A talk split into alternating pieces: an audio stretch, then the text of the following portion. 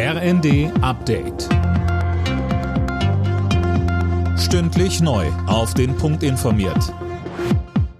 Ich bin Gisa Weber. Guten Abend. Die in Polen eingeschlagene Rakete stammt offenbar von der ukrainischen Luftabwehr.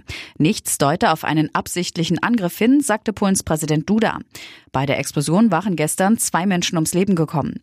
Bundeskanzler Scholz sieht Russland trotzdem in der Verantwortung. Wichtig ist, dass wir alle gleichzeitig klar machen, dass all das ja nicht passiert wäre ohne den russischen Krieg gegen die Ukraine, ohne die Raketen, die jetzt intensiv und in großem Ausmaß auf die ukrainische Infrastruktur verschossen werden.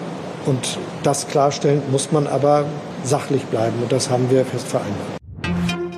Im Kampf gegen Klimaschäden in Afrika wollen die EU und mehrere ihrer Mitgliedsländer eine Milliarde Euro bereitstellen. Das hat EU-Kommissionsvize Timmermans auf der UN-Klimakonferenz angekündigt. Beteiligt sind Deutschland, Frankreich, die Niederlande und Dänemark.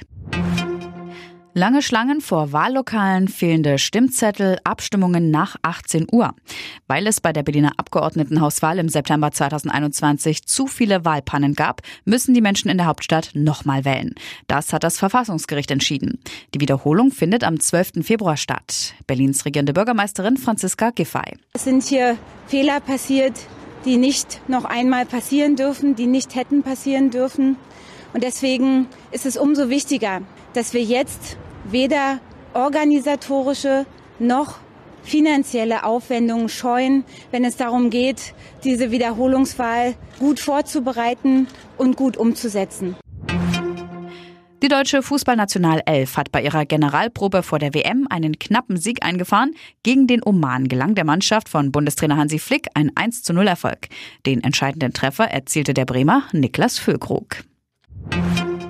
Und bei der Handball-EM in Nordmazedonien haben die DHB Frauen einen Sieg eingefahren. Der Endstand gegen Rumänien 32 zu 28. Chancen aufs Halbfinale hat Deutschland aber nicht mehr.